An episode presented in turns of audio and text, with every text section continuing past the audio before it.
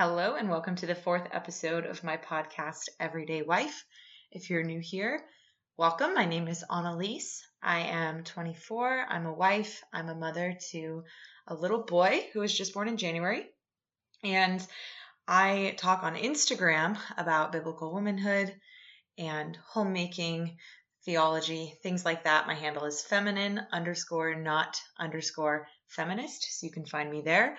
Although I'm assuming if you're here, that's because that's where you originally found me. So regardless, welcome. And today we're going to talk about work and productivity, our attitude towards work.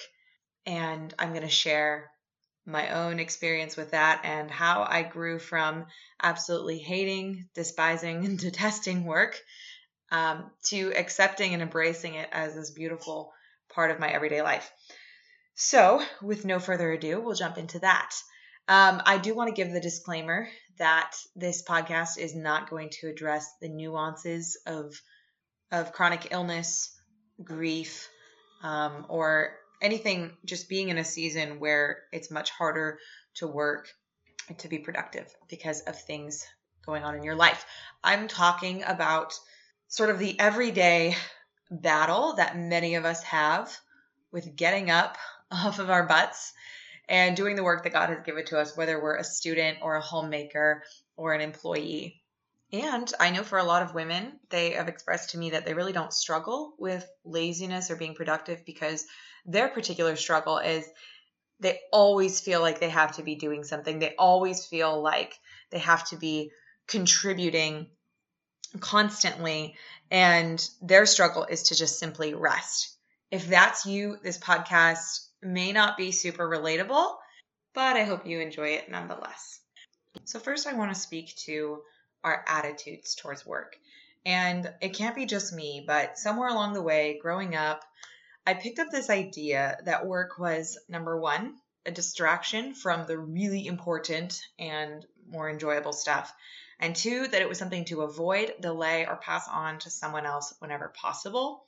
It wasn't necessarily that I hated or loathed work, although there were times for sure like that, but I just viewed it as this continual annoyance and this part of life that I just kind of accepted and resented. Like it just kind of clung on unnecessarily and, you know, I had to deal with it. So, and if you love work and you're a go, go, go person and productivity energizes you and it just comes naturally to you, again, may not be super applicable, but I think that for most of us, even those who are naturally inclined to like work a little more will at some point struggle with finding joy and meaning in it. And it's funny because sometimes I just think, okay, why in our human nature and in our hearts do we avoid work? Is it the physical exertion? Is it the mental exertion? Is it the repetition that bores us? Is it the seemingly endless nature of work or the fact that we have to repeat so many things every day and it lacks a, a semblance of progress? Whatever your particular difficulty with work may be, many of us do have a sluggard-like spirit, um, the sluggard that's described in Proverbs that I'm going to talk more about later. And so I do want to share some of my work history, just to give context to where I'm coming from and um, the different experiences I've been through to get to this point. My first real job was at sixteen, um, and I worked in an after-school program at a French immersion school with lots of kids, and it was kind of the dream job in some sense because I got to speak and practice my French, spend time with kids, and be a part of this really wonderful school culture, but it was still a job. And since then, I've been a nanny for multiple families, done lots of babysitting. I've worked at a grocery store as a cashier, building pallets, organizing and stocking shelves, interacting with customers. Uh, for two weeks, I was a receptionist at a doctor's office, which did not go well. And for two weeks, I was um, worked at a call center. I've been a French tutor. I've done a bit of my own yard work business, weeding and raking and stuff like that. I've done content creation for a nonprofit. And my last job before quitting to have my baby was as a barista.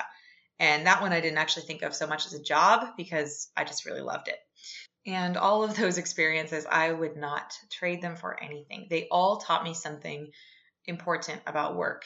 So that's what I want to explore in this podcast is the spiritual significance that work has in our lives, how we can stop fearing and avoiding it and rather grow to embrace it as the gift that it is. And yes, as something that's been tainted by sin and by the fall, but as something that is given to enhance our lives, not to take away from that. And if we take advantage of it and stop treating it as this icky, yucky thing to avoid, always watching the clock, whatever, how it can be such a great blessing to us. I think this is applicable to any stage of life, married, single, working inside the home, outside the home. We all have some kind of work to do. It is an inescapable part of life. That's the first sort of theme I want to explore, is first that the fact that work is unavoidable. I think we've all met individuals, uh, especially if you have ever worked like a, at a grocery store or something like that, because you work with all sorts of people. But we've all met individuals who absolutely hate showing up. They always have something to complain about. They are grumpy. Um, nothing ever is just right for them. They hate work. And it doesn't make them happier. It doesn't take their work away from them. It's just their attitude about it is really miserable. And I think that was me for many years, even though I wouldn't express that on the outside because, you know, you don't want to be a complainer, but my inward attitude was still very, okay, I got to show up and let's just get this over with. And it's sad thinking about it, because if we view our daily tasks as something to get over with, then we're basically eliminating the opportunity to enjoy this entire part of our lives, if that makes sense. So that's the first point. Work is something we cannot avoid. Um, we can only choose what attitude we're going to have towards it. And yes, I guess you can avoid work in the sense that you can simply choose not to show up if you're an employee, or you can simply choose not to clean your house and make dinner if you're a homemaker, or you can simply choose to not study if you're a student, but it has consequences. So for those of us who are committed to doing the work, we can't escape it, um, but we can control the attitudes that we have towards it. Philippians two fourteen says, do all things without grumbling or disputing. And Ecclesiastes five eighteen says, behold, what I have seen to be good and fitting is to eat and drink and find enjoyment in all the toil with which one toils under the sun the few days of his life that God has given him, for this is his lot. Work is our lot in life, and I think this was more understood at different times, or maybe in different parts of the world, um, where there's not as much access to things that make our life instantaneously easier or instantaneously more comfortable. That's just, if you live in a rich, uh, a relatively wealthy um, society with access to, you know, the modern things that make our lives easier, there's nothing wrong with that. But we've sort of lost sight that work is inevitable. It is our lot in life, and we cannot avoid, unless you are independently wealthy and have someone come and clean your house and cook your meals and do absolutely everything for you, which I'm guessing that's not my listenership at this time in life. So that's my first point. Work is inevitable. We can't get rid of it, but we can decide what kind of attitude we have about it. I worked with someone who had a very difficult life. Um, not something I'm going to go into all the details about, but a lot of things happened to them outside their control.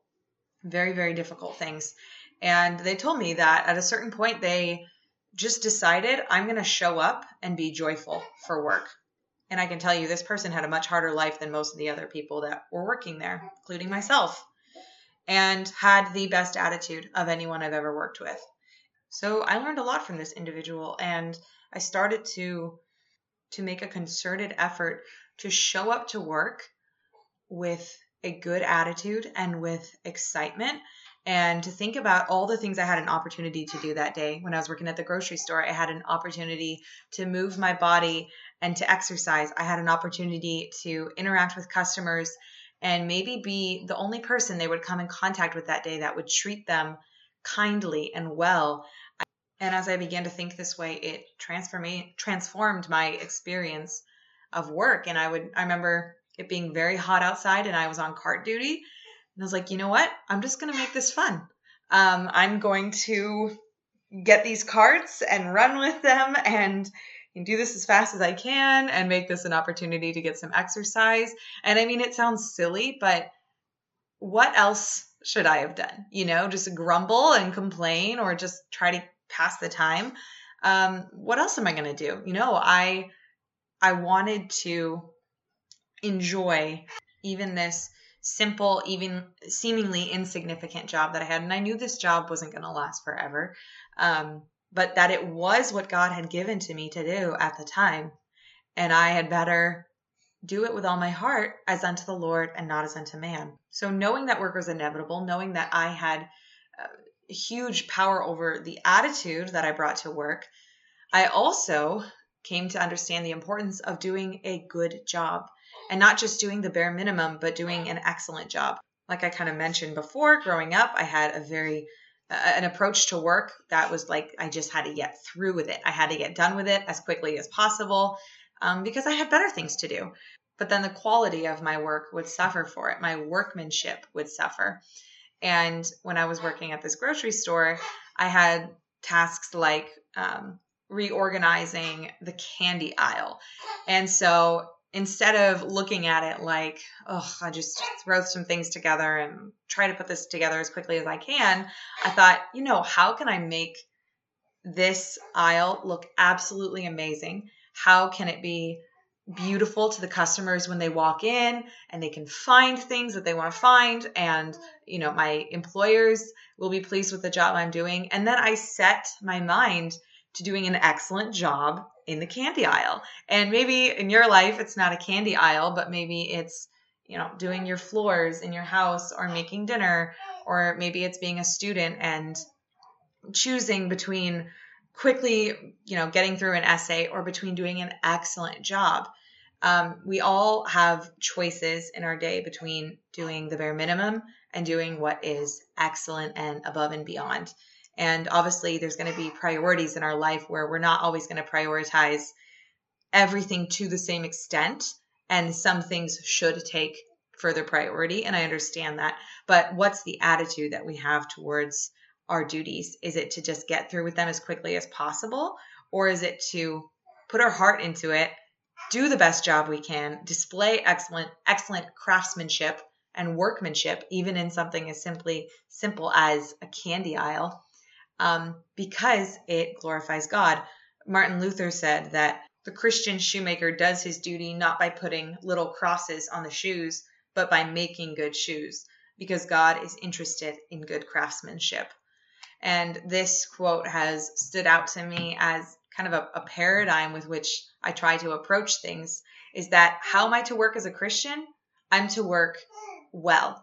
Um, First Corinthians ten thirty-one says, so whether you eat or drink or whatever you do, do all to the glory of God. We tend to think of things in our life that give God glory being like worship or evangelizing or reading your Bible, but you can give glory to God by simply doing a good ta- a good job with the task that you've been given.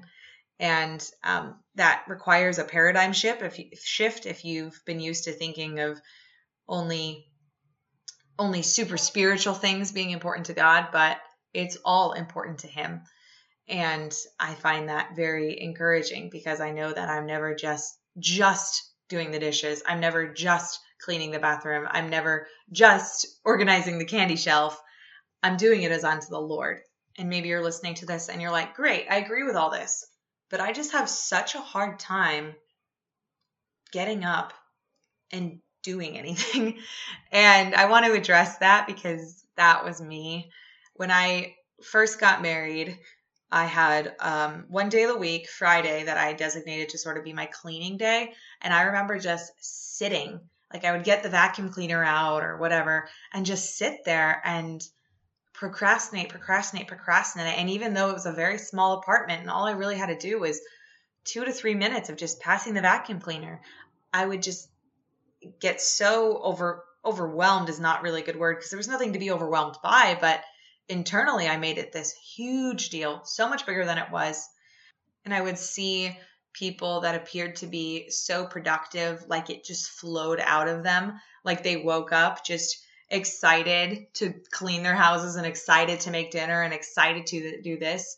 And maybe that's the ladies that are just more inclined to productivity and it's harder for them to rest. But I would see people like this and be like, okay, what, what is wrong with me?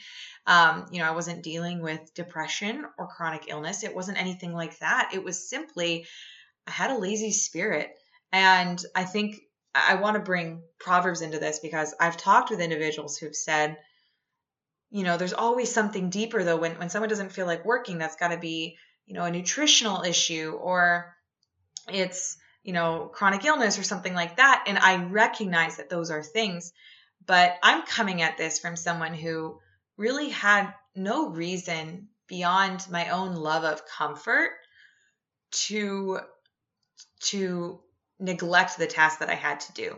It was purely that I preferred ease over industry, and that I didn't really want to move, or I didn't want to do something that I didn't consider fun. So that's what I'm coming at this from. And I have talked to women who've said that was basically the same struggle that they had. Um, they simply didn't want to work. So I'm going to share some verses from Proverbs that speak to this so well. Proverbs talks about the sluggard, and that is who I was and still am tempted to be sometimes. This, this idea of this slow moving um, person that's just resistant to exerting themselves beyond their own comfort zone. Um, so Proverbs thirteen four, the soul of the sluggard craves and gets nothing, while the soul of the diligent is richly supplied. Proverbs fourteen twenty-three, in all toil there is profit, but mere talk tends only to poverty. Proverbs nineteen fifteen, slothfulness casts into a deep sleep, and an idle person will suffer hunger. Proverbs nineteen twenty-four, the sluggard buries his hand in the dish and will not even bring it back to his mouth. Proverbs twenty verse four, the sluggard does not plow in the autumn, he will seek at harvest and have nothing. And here, this is just powerful. Proverbs six six through eleven. Go to the ant, O sluggard, consider her ways and be wise. Without having any chief, officer, or ruler, she prepares her bread in summer and gathers her food in harvest. How long will you lie there, O sluggard? When will you arise from your sleep? A little sleep, a little slumber, a little folding of the hands to rest, and poverty will come upon you like a robber, and want like an armed man. I think it's interesting that Proverbs tells us about different types of people. It tells us about the seductive woman. It tells us about lady wisdom. And it also tells us about this person who is the sluggard. The sluggard hates work. The sluggard will do anything to avoid it. The sluggard suffers because when it's time to plant, he ignores his field. He doesn't go out and plant. And then he goes back and harvests to see if there's anything there. And of course, there's nothing there. But he's so... He's so addicted to ease and to comfort that maybe that's not even enough motivation for him. So, you know, I read, I read those things and I see myself in them. I see my natural tendencies apart from the Lord's work in my life that, yep, that would be me. That would be me always trying to skirt around, do the bare minimum, who expects to get more than I actually deserve based on what I worked for. And, Um, praise God for showing me this and the work he's done in my life, but I still have to battle that tendency every single day. Sometimes I'll share, you know, the things that I'm accomplishing throughout the day on my page just to encourage others. And I love to see that when other people share it and people say, well, how do you do, how do you do all that? How do you do all that? And it's funny to me because I think if only you knew just how much my sin nature hates work and and tries to avoid it. However, as I have grown in this area, I have learned not to hate it the way I used to. And I have learned to actually enjoy so much of it and to enjoy the process, not just the fruits that it yields. Um, because, you know, we all love when our dinner comes out or we've baked bread and it comes out and we love eating it, but maybe we don't love the process so much. And because I re- recognize that the process is essential to the final product, I may as well enjoy it just as much. Um, not just as much, but I may as well take delight in it and um, and thank God for the opportunity to work hard and to work with my hands, because that is truly a gift. And speaking of this idea as work as a gift, Genesis two fifteen says, the Lord God took the man and put him in the Garden of Eden to work it and keep it. So work existed before the fall. It was after the fall when when the ground was cursed. And it says Genesis in Genesis three, seventeen through nineteen. And to Adam he said, because you have listened to the voice of your wife and you have eaten of the tree of which I commanded you, you shall not eat of it. Cursed is the ground because of you. In pain you shall eat of it all the days of your life. Thorns and thistles it shall bring forth for you, and you shall eat the plants of the field. By the sweat of your face you shall eat bread, till you return to the ground, for out of it you were taken, for you are dust, and to dust you t- shall return. So work existed in a perfect world, in this perfect, beautiful garden that God had created. But it was after sin entered that the toil of work entered, and the ground was cursed. And so instead of it just yielding bountifully for us, um, It, it it's cursed, and thorns and thistles it yields for us, and we have to we have to sweat and toil to get the food that we need to eat. So I sometimes wonder what work would like would have been like before the fall, because you know even as as as a Christian, as I approach the work in my life and I learn to love it and enjoy it, of course there is an element to which it's still tainted by the fact that we live in a sinful world. So how much better in a perfect world would this gift of work just be to experience? So if you are someone who, who like me has, has struggled to receive the gift of work, um, and to, to be industrious and productive with your time, um, you're not alone. And, you know, we are fighting, fighting a curse in a sense. Um, but I do want to share something that I shared on my Instagram about work as I wrap this up. Um, It's it's this. The irony of idleness is that the more we neglect our tasks, the heavier they become. A life of perpetual ease and comfort eventually becomes burdensome. When we avoid hard work, it looms large and ominously in our minds. When we face it head on, it loses its threat. We see that work is not an enemy, it is an opportunity. Thomas Edison said, "Opportunity is missed by most people because it is dressed in overalls and looks like work." Work is part of the terms of life. You can run from it, but it will eventually catch up with you, or you can walk straight into it, joyfully and willingly. Work is a doorway. Everyone wants what is on the other side, but few want to actually walk through it. And that's the last point I want to make, that we live in a time that allows us to have so many of the benefits of work without having to do the work for ourselves. And I mean, don't misunderstand me. I am thankful for tools. I am thankful for machines. I am thankful for being able to um, go buy something that I don't have the means to grow myself right now. I'm so grateful for that. So this is not me condemning, you know, modernity. Um, but we do live in a time where things come more easily to us. And so we sometimes make the disconnection between something we have and all the work that it took for us to get that. And like I said, work is a doorway. We all want what's on the other side, but few of us actually are willing to walk through it. So I guess if my final encouragement of this podcast would be, be the person that's willing to walk through the door of work to experience the blessing of what is on the other side. We are sold so many lies of entitlement about you deserve this and you deserve this and you deserve this. Um, and it can really blind us from, from the true but liberating reality that, no, I need to work and put in the effort to get what comes from that. I can't just receive these things um, like a spoiled child without expecting to work hard. I can't just, just expect opportunities to fall into my lap. I have to seek them out. I can't expect dinner to make itself. I have to go in there and start chopping things.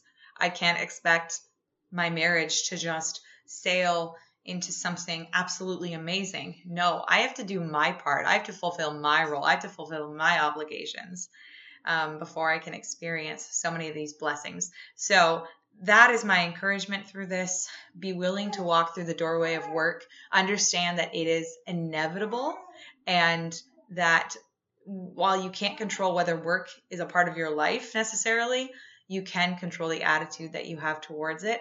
You can also control the job, the kind of job that you do. Are you going to do a bare minimum job, or are you going to do an excellent job? And are you willing to look at scripture and see what it says about the sluggard and pray that God would, would work in you to, to break away that love of comfort, that love of ease, and to experience the blessings of industry and productivity. Now, obviously, I didn't go into talking about rest in this podcast, and that is a huge, uh, a huge component of this. We are not made to work all the time, every single day. Um, God commands that six days you shall do on your do all your work, but the seventh is a Sabbath unto the Lord. On it you shall not do any work. So um, it's still telling us six days you shall do your work. There's six days that we're commanded to work, and the Sabbath is for rest. This podcast is not about rest. That's a great topic, and maybe one that would be better addressed by someone else, because I just I'm still learning a lot about that. But we are commanded six days to do the work. And if you live a life of perpetual comfort, ease, and entertainment, then rest isn't really rest. It's just kind of an extension of your life. Um, it's only rest if it follows labor. It's only rest if you're resting from something. So before we talk about rest, which would be another topic, we have to discuss what we're resting from. We're resting from six days of good, God-glorifying work that he's commanded us to do, to give him glory, to bless others, to stay um, busy because, because idleness is a tool of the enemy um, for just temptation and gossip and sin. Um, so, so let's start viewing work for the incredible opportunity that it is. Let's start thanking God for it and get to it. Thank you so much for listening.